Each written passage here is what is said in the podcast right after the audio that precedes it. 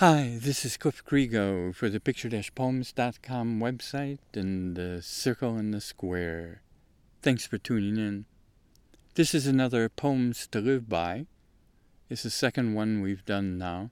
And once again, I'll uh, use a Rilke piece. It doesn't really make any difference by whom the piece was composed, when it was written, what language, or anything. What I want to bring out in Poems to Live By is a kind of love at first sight, that you feel very strongly attracted to a piece. There's something about the sound, the movement, the meaning, the energy, and at the same time, you feel empowered when you actually uh, uh, do it, when you actually bring the poem to life. And Ritually, you would call it a performance. You don't have to be doing it for anybody except for your own uh, private circle. Here I am, I'm uh, uh, taking a break out here, doing mountain uh, running and uh, photography field work.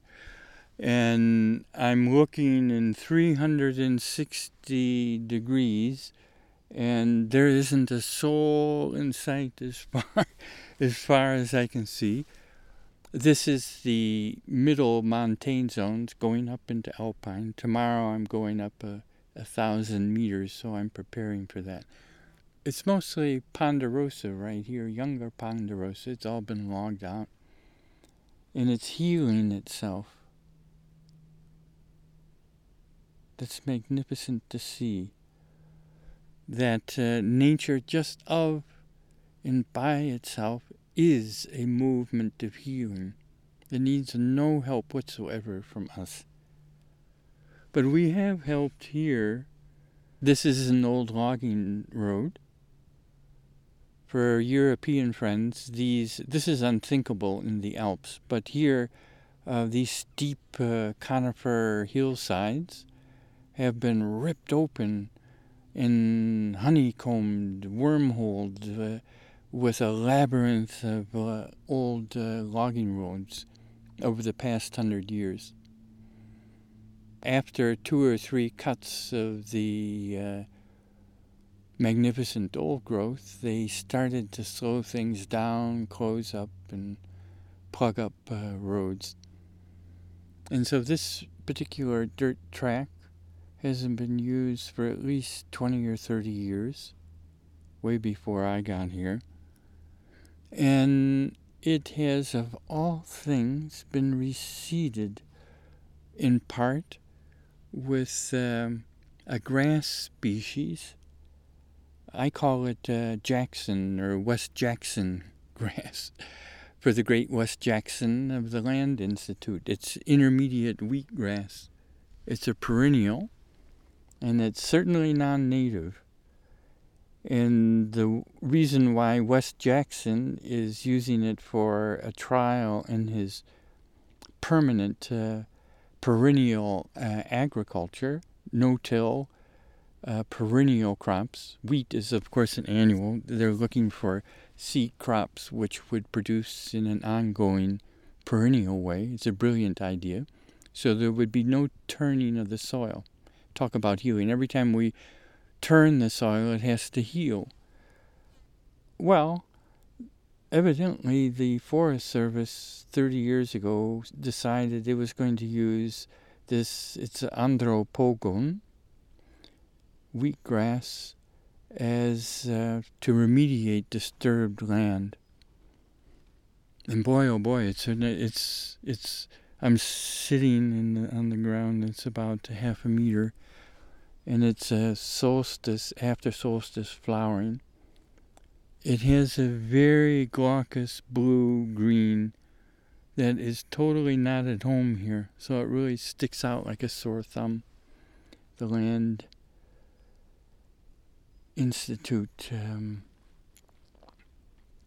notwithstanding, but we're wishing wishing Wes Jackson all the best with their project there. Here it's kind of out of place but poems to live by.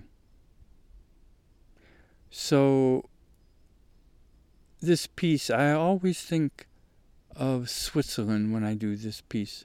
And that's because of its somewhat troubled relationship spiritually with the land, the cities with the high alpine culture that I know well and love. And it's an early piece. It goes like this I shudder in fear for the word of man. Everything he proclaims is so precise. You can see the very powerful lines. He wants to set something straight here. I shudder in fear for the word of man. Everything he proclaims is so precise. This is called dog, and that is called house. And here is the beginning, and there the end. I worry about sense, this play with derision. They know everything that's been and shall be. No mountain to them is still mysterious. Their gardens and goods border on God. I want always to warn and resist. Stay away. To hear things sing is what pleases me most. You touch them, and they are stiff and mute. You raze to the ground what is precious to me.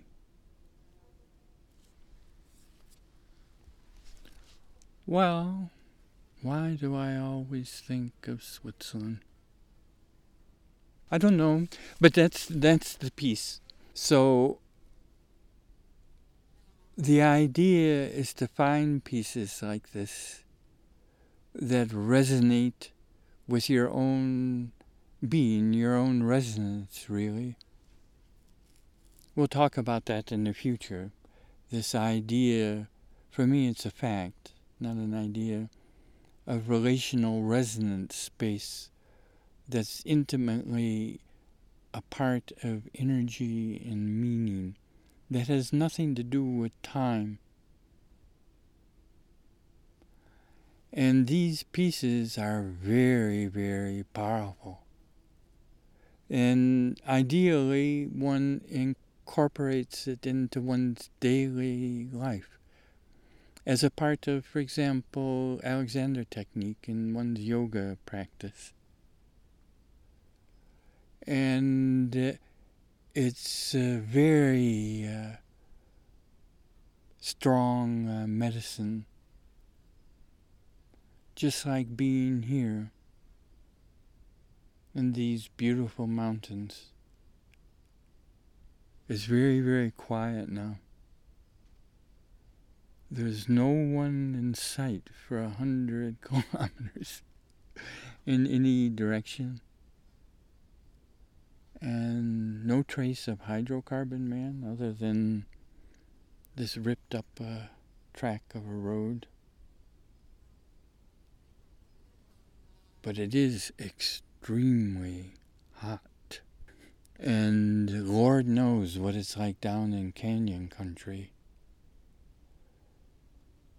the sensitive spirit is in the current era confronted by uh, multiple crises that can deaden one's sensitivity. And these poems to live by uh, heal that. That's my feeling. So for me, they're, that's why I call them poems to live by. They're just as crucial is coming up here. Everybody needs to know a place like this where you can come to to find real, true, living water, real air, real sound.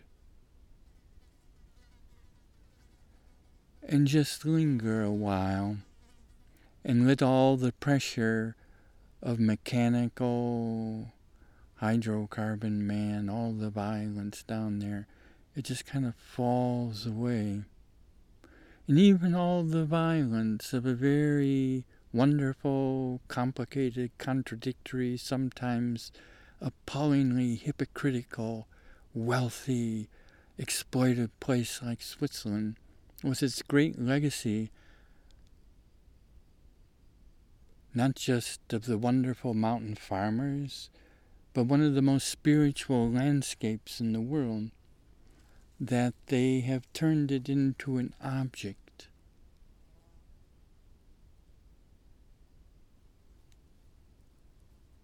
Just to be used and not a natural, loving relationship. So, a poem like this, I shudder in fear for the word of man. So, we're getting beyond language. And it has that beautiful center. No mountain for them is still mysterious.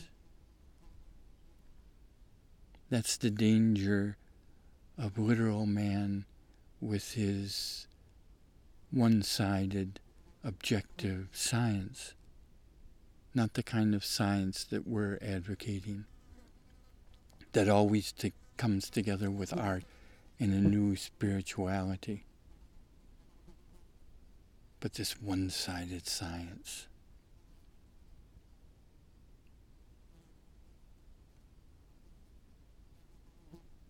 like saying sound is just a mechanical movement of air.